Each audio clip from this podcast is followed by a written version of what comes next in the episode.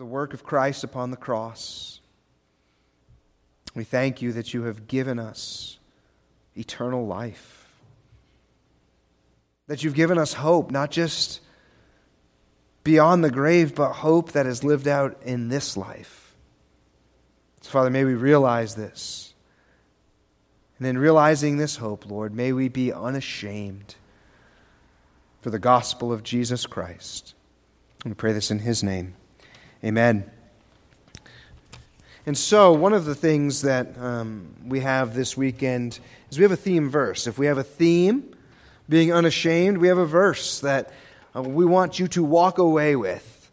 I don't know if this had anything to do with your scavenger hunt, but Philippians 1:20 is our verse for the weekend. So, uh, upon each session, when we come together, tonight our first main session really is our launch, and then tomorrow morning, and then ultimately tomorrow evening, we're going to say this verse together. I want this to stick. I want this verse to be on the inside of your eyelids when you go to sleep, and I want it to be the thought on your mind when you wake up. And so together, let's read our verse from Philippians 1:20. Follow along with me and let's say it together. As it is my eager expectation and hope that I will not be at all ashamed, but that with full courage now, as always, Christ will be honored in my body, whether by life or by death. Philippians 1 20. If you have your Bibles open to Romans chapter 1, Romans chapter 1, verse, verses 16 and 17. With a youth retreat like we have the theme that we have of this weekend being unashamed. This is the passage that we need to start with. This is the launching pad for the weekend. When we think about being ashamed, ashamed of the gospel, ashamed of Christ, I'm certain that you and I can both think of many reasons why we could be ashamed. One of the greatest reasons I think many people are ashamed, not to exclude any of us in this room, is fear. Is it not? Fear. What will my friends think? What would others think about me if they knew I was a Christian? What would others think about me? And how would they react to me if I shared the gospel with them? And oftentimes, fear results in silence. It's not just fear being a reason for why we can be ashamed. Uncertainty is another reason why many people would be ashamed. Uncertainty, the question of how can I have confidence and boldness if I'm not really certain that I know exactly what I believe? This uncertainty of belief can result in being ashamed, lacking confidence and boldness in the gospel. Yet another reason why we can be ashamed of the gospel of Jesus Christ is a desire to be accepted. A desire to be accepted. The thought might be something like this if I am bold, I will be left out. I will be looked, up, looked at as that boring person or a boring Christian.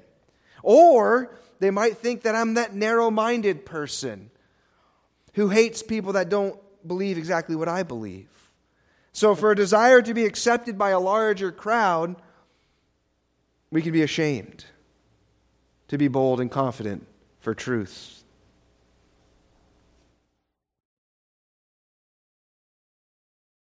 Another reason why we can be ashamed of the gospel is because we just don't want to cause trouble.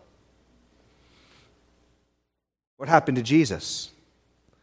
It took three years of boldly proclaiming the gospel. And what happened to him?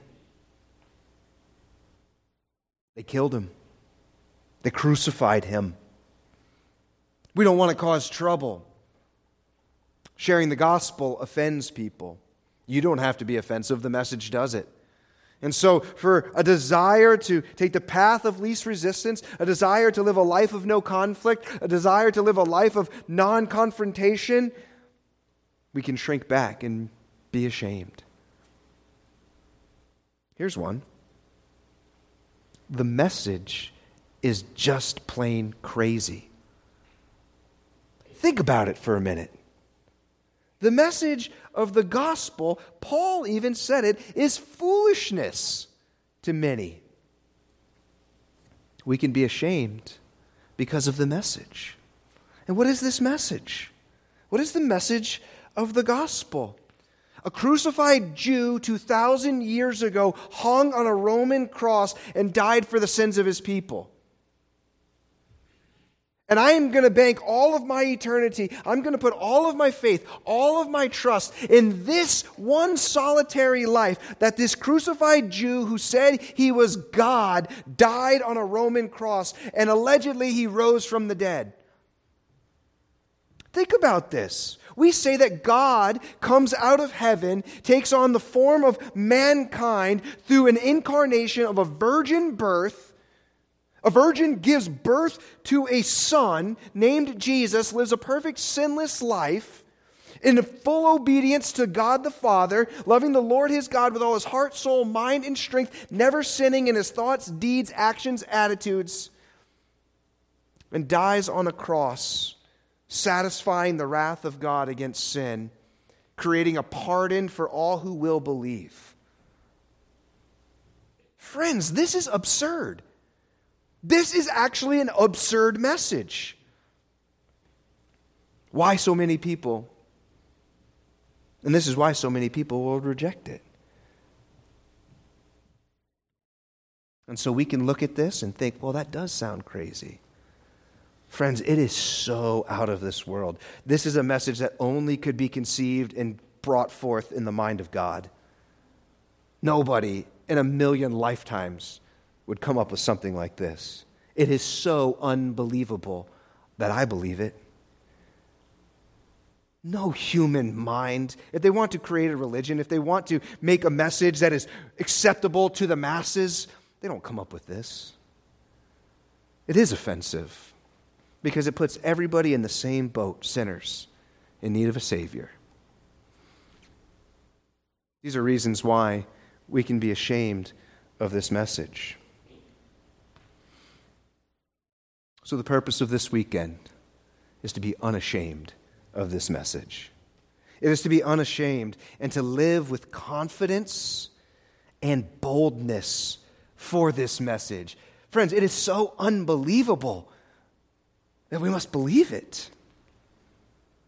And so, with that, look at Romans chapter 1, verses 16 and 17. Two verses, just two verses to launch us for the weekend.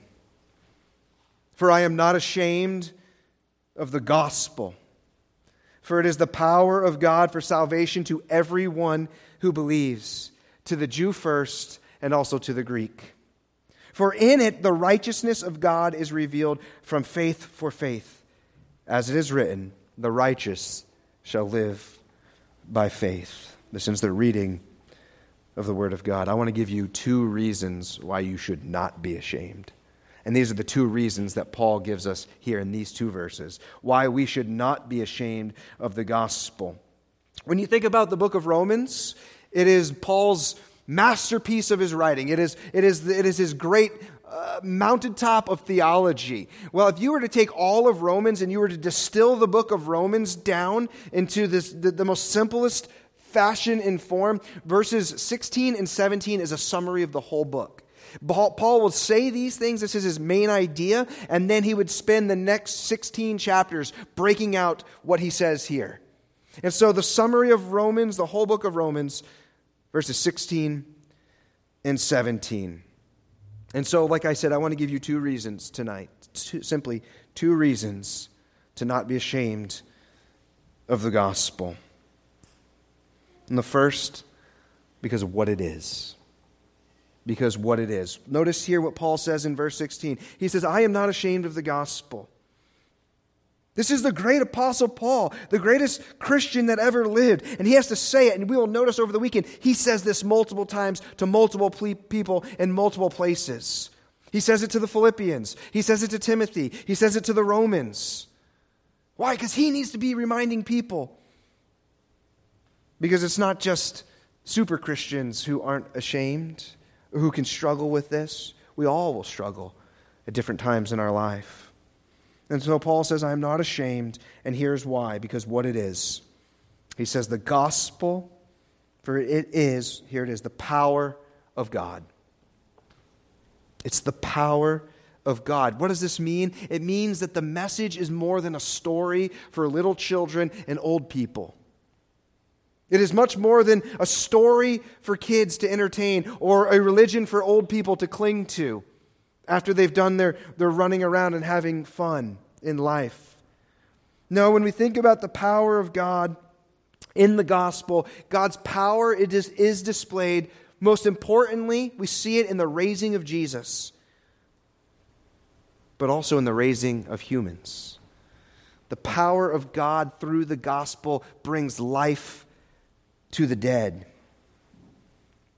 Wherever the gospel is proclaimed, the message of Jesus Christ is proclaimed, a supernatural work is going on in that moment. God raises the dead through the proclamation and the sharing of his gospel. Over in Ezekiel chapter 36, verse 26, God says this he says, And I will give you a new heart, and a new spirit I will put within you. And I will remove the heart of stone from your flesh and give you a heart of flesh. When people hear the gospel, they're convicted of their sin. They see their need for Jesus. They see the beauty of Christ. They lay hold of Christ by faith. They believe and repent and believe. In that, God is taking a heart of stone and replacing it with a heart of flesh, taking the heart that we all have been born with in our sinfulness, and God is replacing that with a new heart. In John chapter 3, we call that being born again. Being born again through the proclamation of the gospel received. It is the power of God. God has been changing and converting people through the proclamation of the gospel for the last 2,000 years. Actually, we could go all the way back to the beginning of time. Because he's been doing it when he did it with Adam and Eve, when the seed of the woman would crush the serpent's head. So understand this what the gospel is it is the power of God. We are to not be ashamed. There's no more powerful or greater message. Notice here also what Paul says from what it is to what it does. What does the gospel do? And I've already said it. He says it here. It is for salvation. This isn't a message to live a better life. This isn't a message of add Jesus and your life gets better. This is the message of life and death. This is salvation in this life and the life to come and for eternity. Back in 2020, May of 2020, we had an incident at our house where we, we had a, a cesspool out in the in the backyard and the lid had been had come off of the cesspool. And so there's this there's this big funnel like well that would just go down 20 30 feet and, and it's a big funnel like this. And um, you know about this wide if you know what i'm talking about you have these big manhole lids that go over them well it had been broken and uh, the kids were outside playing and we had it covered up. Well something happened it got uncovered and hazel she's two years old at the time um, she's, she's walking around the backyard and falls into the cesspool, um, completely immersed, submerged. Caitlin was inside. Uh, someone was outside watching the kids, didn't know that there was a hole there, and Hazel is, is, is beginning to, to sink down into the cesspool. And Caitlin comes running out uh, running outside. I wasn't home, but I had come home just after, just right after it happened. And as Caitlin's running outside, she knows what's happening. She looks over the cesspool, and all she sees is just a little hand sticking up. she is completely submerged in her in the and you know what a cesspool is right? That's when you flush the toilet and you wonder where all that stuff goes. It goes into this big tank and it sits there and it decomposes. And so it is the nastiest. It is one of the nastiest things. You don't ever want to go swimming in a cesspool. It is it is it is your own waste that gets put into a tank. And hazel is completely immersed this 2 year old and she can't do anything for herself in a matter of just uh, uh, seconds, maybe, maybe a minute, she, she, would, she would probably died. She would have, the way that the, the, way the uh, tunnel is, is that her little body would have gotten so far down that even Caitlin diving into the cesspool wouldn't have been able to reach her. But by God's grace, Caitlin is able to, without hesitation, she reaches over and just sticks her hand. She doesn't hesitate and think this is nasty. No, because in that moment, you're not thinking about all of the, human waste that's sitting there, you see there's a human being in there that you must rescue. Hazel couldn't rescue herself, she's drowning in her own waste. And when I think about this story, it is a story of rescue. It is a story of a mother's love for her child, that she would reach down into the cesspool of her own waste to pull out one of her own. And we think about the gospel, the gospel of salvation this is a picture of the life that we live. You think about it. When we talk about living in sin, we are dead in our trespasses and sins. We are living in a cesspool of our own iniquity that we have just heaped upon ourselves from our own sin. And Jesus, when he becomes a man, he invades that cesspool. He dives in head first to rescue you out of your own sin, to raise you up, to save you, to give you new life. And when he rescues us and has rescued us out of our own filth, it's for eternity. And friends, you know people in your life that are still swimming in their own cesspools their own cesspools of sin. And it's because they don't know anything else. They know nothing else, so they remain there. They have not breathed the fresh air of life that you have. If you know Jesus Christ, you've been rescued, you've taken in that fresh air. You know what it's like to have the burden lifted, to have the filth removed, to have your chains broken and your chains free, that you can walk in newness of life. That you know that there's no fear in death and there's no guilt in life. But these people in your life, they do not know this. They do not know that there is a beautiful world and a beautiful life that God has given us to enjoy. They need us. These people, your friends, maybe it's your family, maybe it's your neighbor, they need you to bring this life changing message to them. If you saw somebody drowning in a cesspool, would you be ashamed to go help them? This is the message. This is the gospel for salvation. Show them that there's more to life than living in this sinfulness. And so that's the next part here. Look, verse 6. What it does, it is the gospel of salvation. It saves people, it rescues people. Who is it for? Who is the gospel for? It is the power of God for salvation. Look at, the, look at it. Tell me, who's it for? Just for pastors? Just for people that are cleaning themselves up? Just for people born in the church? Just for the elite? What does Paul say? I can give you the answers, or you can look at your Bible and see the answer. It is salvation to who? What's that word? Someone tell me the word. It, well, just don't guess, read it. To before that. Before that. To everyone. Yes, this message is to everyone. Look at you, starting over here, and I would look all the way. You are all different. You are all different ages, stages, sizes, colors, temperaments, personalities. There's a pretty good diversity here. The gospel is for you. The gospel is for everyone who believes. Sinners, I qualify.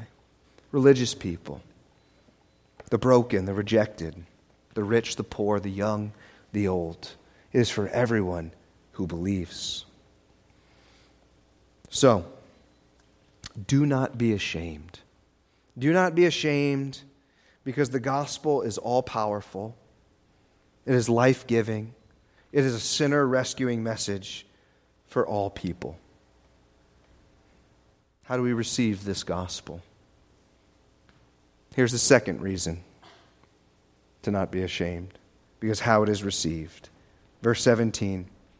Paul says, For in it the righteousness of God is revealed from faith for faith, as it is written, the righteous shall live by faith. Let me break down and summarize simply what Paul is saying here. The gospel is to be received by faith. Paul is saying it is received by faith. When he says from faith, for faith, what he's saying here is that from start to finish, the gospel is received and lived on by faith. Think of train tracks as you would stand on a you're not supposed to stand on railroad tracks, but if you stand beside railroad tracks and you would look at those parallel tracks, one side is faith, and the other side is living unashamed. And we must understand that as we live by faith, faith and living unashamed, as they are parallel rails on the tracks, they run together. As we are living by faith, as our faith is increased, so will be our boldness. Oftentimes, we live ashamed because our faith is weak. Understand this, though, we are saved through grace alone, and it is by faith alone, as the gospel is received. So from faith is the beginning, and for faith, as it says here, or to faith is the end. Ultimately, this what Paul is saying here is you are saved by faith, and it doesn't mean that you will continually be saved by works after. It's all of faith through grace. You remain and we remain by faith. So, let me ask you where is your faith tonight? Faith, the substance of things hoped for, the evidence of things unseen. Where are you placing your faith tonight? Have you received this gospel by faith? Are you trusting in the promises of God? Are you trusting that God's word is true? Are you trusting that what God says about you is true? Are you trusting that God's provision for you is enough? Are you living unashamed of the gospel? Maybe you you're struggling with your faith. And as a result, you're feeling a bit ashamed. Friend, let me tell you something. We've all been there. We've all been there. You know, the big taboo, especially in churches and youth groups, is to let anybody know that you struggle. To let anybody know that you're not the super Christian you project yourself to be. None of you are, okay? So we can just clear that right now, and that includes me. So letting people know that I might be struggling with my faith Maybe you've got it all in your mind, but it hasn't made its way to your heart. That we know a lot because we've sat through church, but that faith hasn't taken root. You don't need to try harder to become bolder, to try to be unashamed. What you need is faith. What you need is saving faith then you must know, you must believe, and you must trust in Jesus Christ. You've seen the power of God displayed in the lives of many people around you. You might have seen it in your parents, you might have seen it in your peers, and you think that they got something. And you think, well, what about me? God's invitation is for you. Jesus says, Come to me. God grants faith. The gospel is the power of God for salvation to, who, to everyone who believes. That's you. So, what must you do? Like I said, Romans 1 16 and 17 is just the summary of all of Romans. Paul would unpack this just a little bit further in chapter 10. And he says in chapter 10, the word is near you, in your mouth and in your heart. That is the word of faith that we proclaim. What I'm talking about is the gospel. And he says, Because if you confess with your mouth that Jesus is Lord and believe in your heart that God raised him from the dead, you will be saved. For with the heart one believes and is justified. This means declared not guilty before a holy God. And with the mouth one confesses and is saved. For the scripture says, Everyone who believes in him will not be put to shame. For everyone who calls upon the name of the Lord shall be saved. Call out to God in faith if you have not. For others here this weekend, maybe this time is exactly what you need a reminder. You're saved. You've, you've, you've trusted in Christ. You have lived a life of faith, but maybe you're in a state of difficulties and trials, and it, you just need the reset button pressed to be reminded of the things that really matter. And you need to stop, pause, and think about living a life unashamed for Christ. So, two reasons that I hope will be of benefit to you this weekend and for a long time to come. We should not be ashamed because the gospel is the power of God. It is a life giving message of salvation for all who believe. And because if we are living by faith, we have received this gospel by faith, we are not to be ashamed of that faith. Let's pray. Lord, we thank you for your word. We pray that you would convict us, conform us into the likeness of Jesus. Pray that you would bless the rest of this evening and the weekend ahead of us, that Jesus Christ would be glorified and magnified we pray this in his name. Amen.